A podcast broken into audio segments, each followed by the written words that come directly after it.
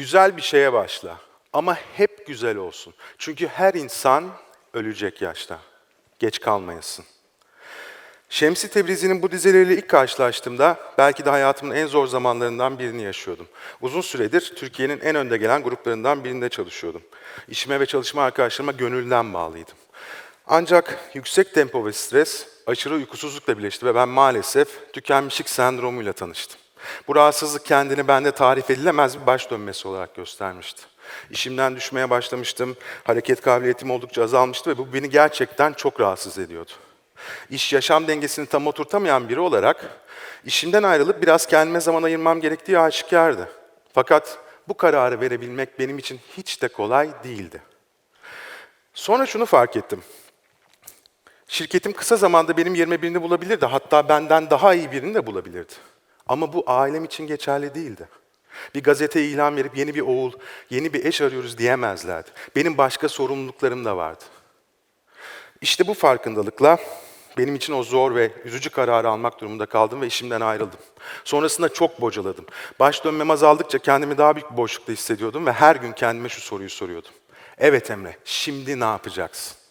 Hatta sırf kendimi daha iyi hissedebileyim diye yeni bir kurumsal kariyer için görüşmelere bile başlamıştım.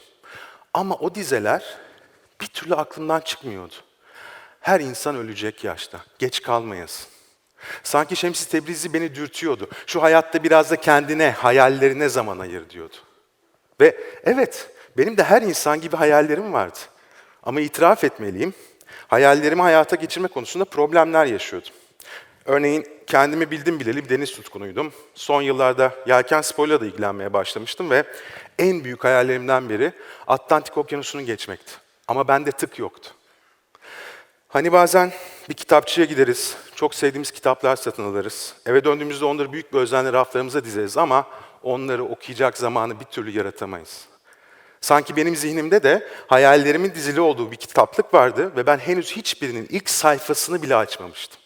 İşte Atlantik geçişi de zihnimdeki bu kütüphanede üstü tozlu şekilde beni beklemeye devam ediyordu. Kim bilir, belki hayal etmek harekete geçmekten çok daha kolay geliyordu. Belki de tek problem nasıl harekete geçebileceğimi bilmememdi. Bu konuda net bir fikrim yoktu. Sonunda bir karar verdim. Kervan yolda düzülür dedim ve bu seyahat için gerekli adımları atmaya başladım. Ve ne oldu biliyor musunuz? Bu hayalimi gerçekleştirdim, Atlantik'e geçtim. Türkiye'ye ilk döndüğümde arkadaşlarım bana Emre başardın, okyanusu geçtin dediklerini daha dün gibi hatırlıyorum. Ama şunu da çok iyi biliyorum. Olay sadece okyanusu geçmek değildi. Orada başka bir şey daha olmuştu. Geçmişteki Emre'yi kökten değiştiren ve onu geleceğe hazırlayan bir şey. Okyanus bana hayatta nasıl harekete geçebileceğimi öğretmişti. İşte bugün bu yüzden buradayım. Sizlere okyanusun bana fısıldadığı ve nasıl harekete geçebileceğimi öğrettiği o üç maddeli formülden bahsetmek istiyorum. Madde 1. Temet noske. Temet noske Latince bir söylem olup kendini bil anlamına geliyor. Belki bazılarımız buna Matrix filminden aşina olabilir. Hatırlarsınız Morpheus Neo'yu sistemden kaçırıyor çünkü onun seçilmiş kişi olduğuna inanıyor. Sonra onu kahinle buluşturuyor. Kahin ve Neo'nun o ünlü buluşma sahnesi mutfakta gerçekleşiyor ve beklenenin aksine ilk soruyu kahin yöneltiyor. E Neo, sence sen o seçilmiş kişi misin? Neo büyük bir açıklıkla bunu bilmediğini söylüyor. İşte o zaman kahin mutfağın eşiğinde asılı o ahşap tabelayı gösteriyor. Orada Temet Noske yazıyor ve şöyle devam ediyor. Kendini bilmek, aşık olmak gibidir Neo. Kimse sana aşık olup olmadığını söyleyemez. Bunu ancak sen bilebilirsin, sen hissedebilirsin. İşte bu yüzden seçilmiş kişi olup olmadığını ancak ve ancak sen bilebilirsin. Neo bu sözlerin gerçekliği ve ağırlığı karşısında büyük bir şaşkınlık yaşıyor. E, kolay değil. E, bu söz öyle bir söz ki aynı zamanda felsefe tarihinin ilk öğretilerinden biri. Hatta o kadar eski ki Yunanistan'ın Delphi bölgesindeki e, Apollon Tapınağı'nın girişinde Temetnoske'nin farklı bir Latince versiyonu yazıyordu. Ben şahsen bu sözün omuzlarda taşınması zor bir yük olduğuna inanıyorum. Neden mi? Çünkü hepimiz her zaman güçlü olduğumuza inanmak istiyoruz. Zira böyle yetiştiriliyoruz. Mesela ailelerimiz için en yakışıklı, en güzel, en başarılı, her şeyin en iyisini hak eden bizler değil miyiz? Tabi tutulduğumuz eğitim sistemi bize sadece başarı hikayeleri sunmuyor mu? Peki ya iş hayatımız? Her şeyin en iyisini bilen, en doğrusunu yapan, her terfiyi hak eden yine bizler değil miyiz?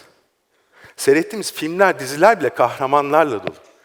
Dünya bu kadar başarı hikayesi ve kahramanla doluyken bizler nasıl başarısız olabiliriz? Hiç düşündünüz mü? Belki Atlantik geçişi öncesinde böyle düşünmek beni de iyi hissettirebilirdi. Ancak bir süredir denizcilikle ilgilenen biri olarak şunu çok iyi biliyordum. Okyanus böyle blöfleri yemezdi.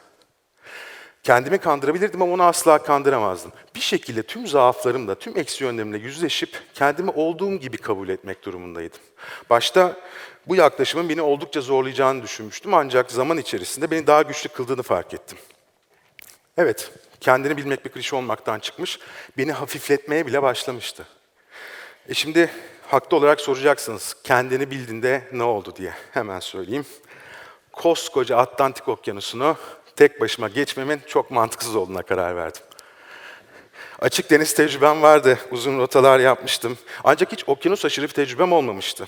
İşte bu noktada benim eksilerimi tamamlayabilecek, benden daha tecrübeli bir ekibe mürettebat olarak katılmamın daha doğru olduğunu fark ettim ve araştırmalarımı bu yönde yoğunlaştırdım. Sonunda internetten Ekber ve Gül'ünü buldum. Ekber ile Gül'ün okyanus aşırı tecrübesi olan bir çiftti ve Karayiplerin San Martin adasından Portekiz'in Lagos kentine doğru bir geçiş planlıyorlardı. Kendilerine e-posta ile ulaştım. Planlamalarımızı yaptık ve ben San Martin'e gittim. Bu arada onları hiç tanımıyordum bile. Hatta havalimanına ilk indiğimde merhaba ben Emre, merhaba biz de Gül'ün ve Ekber diye tokalaştığımızı anımsıyorum.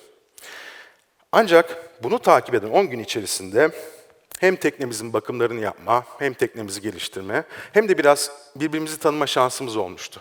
Ekber çok enteresan bir kişilikti. Hayatı denizlerde geçmişti ve çok babacan, çok soğukkanlı bir karakteri vardı. Karadaki hazırlıklarımız sırasında yaşadığımız problemlerde ekibi sakinleştiren, çözüm üreten genelde Ekber oluyordu. Gül'ün de kendinden emin bir duruşu vardı. Hatta Gül'ün için şu an Türkiye'de en fazla okyanus geçmiş kadın dememiz yanlış olmayacaktır diye düşünüyorum. Ekip olarak birbirimizi yakından tanıdıkça ortak zamanlarımıza daha keyifli geçmeye başladı ve zaman su gibi akıp geçti. Adadaki son günümüze geldik. Son günümüzde San Martin'in Philipsburg limanına demir attık. Harikulade bir yerdi. Her şeyden önce heyecan doruktaydı. Dile kolay. Ben bir gün sonra hayalimdeki o seyahate başlayabilecektim. Ekber ve Gül'ün erkenden dinlenmeye çekildiler. Benim de bu zorlu seyahat öncesinde enerji toplayabilmek için erkenden uyumam gerekiyordu. Ama uyuyamadım. Çok stresliydim. Saat, saat 4'e kadar gözümün bir ucu karada Emre acaba böyle bir maceraya hiç girmesen de karaya mı kaçsan diye kendimi sorgulayıp durdum. İşte o gece okyanus bana harekete geçme formülünün ikinci maddesini fısıldadı. Konfor alanını terk et. Konfor alanını şöyle tanımlayabiliriz. İnsanın kendini hali hazırda aşina hissettiği bir ortamda her şeyi kontrol edebildiği yanılgısına düştüğü ve kendisini rahat hissettiği psikolojik evre. Aslında bu kavram insanlık tarihiyle yaşıt bile diyebiliriz. Ancak konfor alanına ilk dikkat çeken kişilerden biri Platon olmuş. Platon, Devlet adlı eserinde kaleme almış olduğu mağara alegorisiyle bu konuda önemli tespitlerde bulunmuş. Hikaye doğdukları andan itibaren bir mağarada mahkum edilen insanları konu alıyor. Bu insanlar yüzleri duvara dönük olacak şekilde zincirleniyorlar. Ama öyle bir zincirleniyorlar ki yanlarına dönüp diğer mahkumları göremiyorlar bile. Tek görebildikleri duvardaki o gölgeler. Duydukları bütün sesleri o gölgelerle eşleştiriyorlar ve aslında onlar için dünya sadece ve sadece o gölgelerden ibaret. Gün geliyor, mahkumlardan biri zincirlerini kırmayı başarıyor. Ürke ürke mağaranın çıkışına doğru ilerliyor ve güneşle tanışıyor. Güneşin o güçlü ışıkları gözlerini öyle bir acıtıyor ki başta büyük bir refleksle gözlerini kapıyor. Gözlerini tekrar açtığında ise bu sefer zihnindeki zincirleri kırmayı başarıyor. Zira karşısında bambaşka bir dünya olduğunu görüyor. Hikayenin mesajı çok net. Konfor alanının dışına çıkamazsan değişemezsin. Değişemezsen geleceğin parçası olamazsın. Evet, o güven çemberinin içerisinde olmak bizleri rahat hissettiriyor olabilir. Ancak yeni tecrübelerin o çizginin ötesinde olduğunu düşündüğümüzde aslında o alan hepimiz için değişememe riskini de beraberinde getiriyor. Bu hikayeyi hatırlamak Gözlerimi acaba kaçsam diye baktım karadan tekrar açık denizlere çevirmemi sağlamıştı. Ve evet, belki de o kara parçası benim kendi mağaramdı. Ve içimde hissettiğim şey aslında stres değil, bir heyecandı. Daha önce hiç yaşamadığım bir şeyi tecrübe edecektim ve kalbimin gümbür gümbür atması çok ama çok normaldi. İşte bu düşünceler, yaptığımız hazırlıklar, üç kişiden oluşsa bile bir takımın parçası olduğumu hissetmek beni rahatlatmaya başlamıştı. Sonunda heyecanla barışabildim ve bambaşka bir hayata gözlerimi açmak üzere kamerama çekildim. Ve sabah oldu. O büyük an geldi çattı. O gün ne kadar heyecanlı olduğumu size anlatamam. Hayalimdeki seyahate başlamak üzere demir aldık ve San Martin'den okyanusun o uçsuz bucaksız ufkuna doğru seyretmeye başladık. Hava tam istediğimiz gibiydi. Planımız San Martin'den Azorlara varmak, Azorlar'da birkaç gün dinlendikten sonra Portekiz'e Lagos, Portekiz'in Lagos kentine ulaşarak seyahatimizi sonlandırmaktı. Her şeyi de düşünmüştük. Vardiyalar halinde çalışıyorduk. Vardiyalarımız dışında teknemizdeki küçük işlerimizi halledip dinlenmeye çekiliyorduk. Her sabah uydudan meteorolojik raporumuzu alıp çalışmalar yapıyorduk. Sonrasında günlük rotamızda küçük rotuşlar yapabiliyorduk. Her şey kontrolümüz altındaydı ve planladığımız gibi gidiyordu. Ta ki bir gün hava şartları değişene kadar. O sabah uydudan aldığımız raporda yaklaşık 2-3 derece kuzey enlemimizde bir fırtına oluşumu gözüküyordu. Biz kuzeydoğuya doğru ilerlerken ani bir kararla rotamızı güneydoğuya kırmak zorunda kaldık. O fırtınadan kaçınmak zorundaydık. Bu çok netti. Ancak yeni rotamız aynı zamanda hedeflerimizden uzaklaşmamız anlamına da geliyordu. 2-3 gün bu yönde ilerledikten sonra haritamızı açtık ve bir değerlendirme yaptık. O günkü koordinatlarımıza göre ara hedefimiz olan Azorlara çıkmak yerine Madeira'ya ulaşmak daha mantıklı gözüküyordu. Hatta 2-3 gün daha bu yönde ilerlersek Kanarya Adaları veya Cape Verde'ye bile ulaşabilirdik. Planlar bozulmaya başlamıştı, belirsizlik artıyordu. Düşünsenize bu kadar belirsizlikle dolu bir seyahate çıkıyorsunuz, Avrupa'ya ulaşmayı hedefliyorsunuz. Ancak gelişmeler sizi Afrika'ya yönlendiriyor.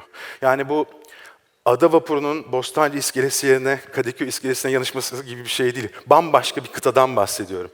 Açıkçası bu belirsizlik beni yiyip bitirmişti. Ekber ve Günüm benden çok daha rahat gözüküyorlardı ancak ilk fırsatta Ekber'e gidip tepkimi şöyle dile getirdim. Ekber, hani Azorlara varacaktık? Portekiz'e nasıl gideceğiz? Hiçbir şey planladığımız gibi gitmiyor. Neler oluyor? Sanki kurumsal emre tekrar canlanmıştı da ne demek planlarımıza uyamıyoruz, ne demek hedeflerimize ulaşamıyoruz diye serzenişte bulunuyordu. Buna karşılık Ekber bana her zamanki soğukkanlıyla çok net bir cevap vermişti. Emre'cim, hava şartları değişti. Ne yapalım, fırtınaya mı girelim? Bu hiçbirimizin kontrol edebileceği bir şey değil. Ayrıca bizim nihai hedefimiz okyanusu geçmek, Portekiz'e varmak değil ki. Biz hedefimize varmak için rotamızı değiştirdik sadece. Sakin olabilirsin. Okyanus bu sefer ekber vasıtasıyla bana harekete geçme formülünün üçüncü maddesini fısıldamıştı. Çakıl taşı gibi ol. Çakıl taşın hikayesini bilirsiniz. O da aslında diğer bütün taşlar gibi kendisine has köşesi, şekli olan bir kaya parçasıdır. Zaman içerisinde doğaya maruz kalır. Parçalanıp yok olmak yerine köşelerin aşınmasına izin verir. Şeklini değiştirerek var olmaya devam eder. Ama özünü hiçbir zaman kaybetmez. O her zaman için bir taştır. Bir de hani Temet Noske'de bahsetmiştik ya hepimiz gerçekten güçlü olduğumuza inanmak istiyoruz diye. İnsanoğlu aynı zamanda her şeyi kontrol edebildiği yanılgısına düşmeyi de seviyor. Çünkü bu bizi rahat hissettiriyor. Bu şekilde kendimize ait bir konfor alanı tanımlayabiliyoruz. Ama sizi temin ederim, okyanus o bizim kurgularla dolu özel veya iş hayatlarımızdan bambaşka bir ortamda. Her şeyden önce bizden çok daha kuvvetliydi. Ona kafa tutma ihtimalimiz bile yoktu. Ayrıca kontrol edilemezdi. Bizim kontrol edebildiğimiz şeyler teknemizle sınırlıydı dümenimiz, yelkenlerimiz, vinçlerimiz, halatlarımız vesaire. Ve o an için yapmamız gereken en mantıklı hareket, okyanusu doğru okuyup onu doğru anlamak ve kontrol edebildiğimiz unsurlarla ona ayak uydurmaktı. Burada bir parantez açmak istiyorum. Sizce de hayatımızda kontrol duygusu gereğinden fazla ağır basmıyor mu? Hatta bazen daha fazla şey kontrol edebilelim diye beklemeyi tercih edip harekete geçmeyi ertelemiyor muyuz?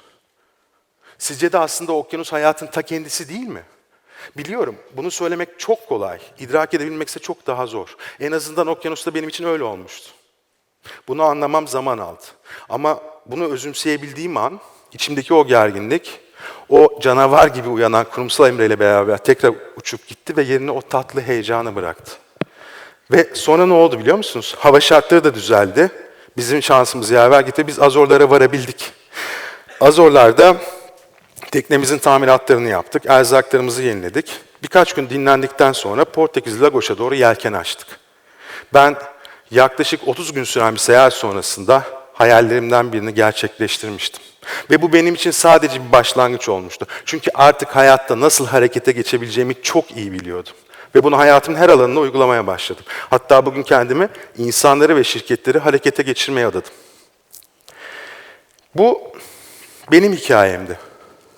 Kim bilir sizin nasıl hikayeleriniz var. Belki siz de benzer tecrübeler edindiniz ve bu süreçte kendinize has yeni değerler keşfettiniz. Belki de henüz öyle bir şansınız olmadı. Eğer olmadıysa lütfen duraksamayın. Keşkelerin bedelinin çok ağır olduğu bu hayatta şu üç maddeli formülü kullanın. Bir, kendinizi iyi tanıyın. İki, konfor alanınızın dışına çıkma cesaretini gösterin. Üç, çakıl taşı gibi olun, dış dünyaya adapte olun ve kendinizi gerçekleştirin. İsmini hiç hatırlayamadığım, görsem bile telaffuz edemediğim Danimarkalı bir filozof var. Bir de onu hiç unutmadığım şu güzel sözü. Hayat geriye bakarak anlaşılır, ileriye bakarak yaşanır. Geçmişe odaklanarak, onunla gurur duyarak geleceğin ancak ve ancak izleyicisi olabiliriz. Ama eğer o güven çemberinin dışına çıkıp yeni tecrübeler edinme cesareti gösterebilirsek, işte o zaman kendi çapımızda da olsa geleceğimizi şekillendirmeye başlayabiliriz. Ben bunun insana çok farklı bir güç katacağına inanıyorum. Nasıl bir güç mü? Bazen çok zor bir durumla karşılaştığımda ve düşüncelere daldığımda eşim Deniz bana şöyle der. Emre yapma ama okyanus geçmiş insansın bununla mı baş edemeyeceksin? Benim bahsettiğim, bunu başardıysam her şeyi başarabilirim tarzında bir güç değil aslında. Benim anlatmaya çalıştığım, hayatımızın herhangi bir anında, herhangi bir alanında harekete geçebileceğimizi ve geleceğimizi şekillendirebileceğimizi bilme gücü. O yüzden durmayın. Bir hayaliniz, bir tutkunuz mu var? Harekete geçin. İşinizde veya hayatınızda daha güzel, daha iyi şeyler yaparak bir şeyleri değiştirebileceğinize mi inanıyorsunuz? Harekete geçin. Sizce dünya daha yaşanabilir bir yer mi olabilir? Harekete geçin. Ve Şemsi Tebriz'in o sözlerini unutmayın. Her insan ölecek yaşta. Sakın ha geç kalmayın.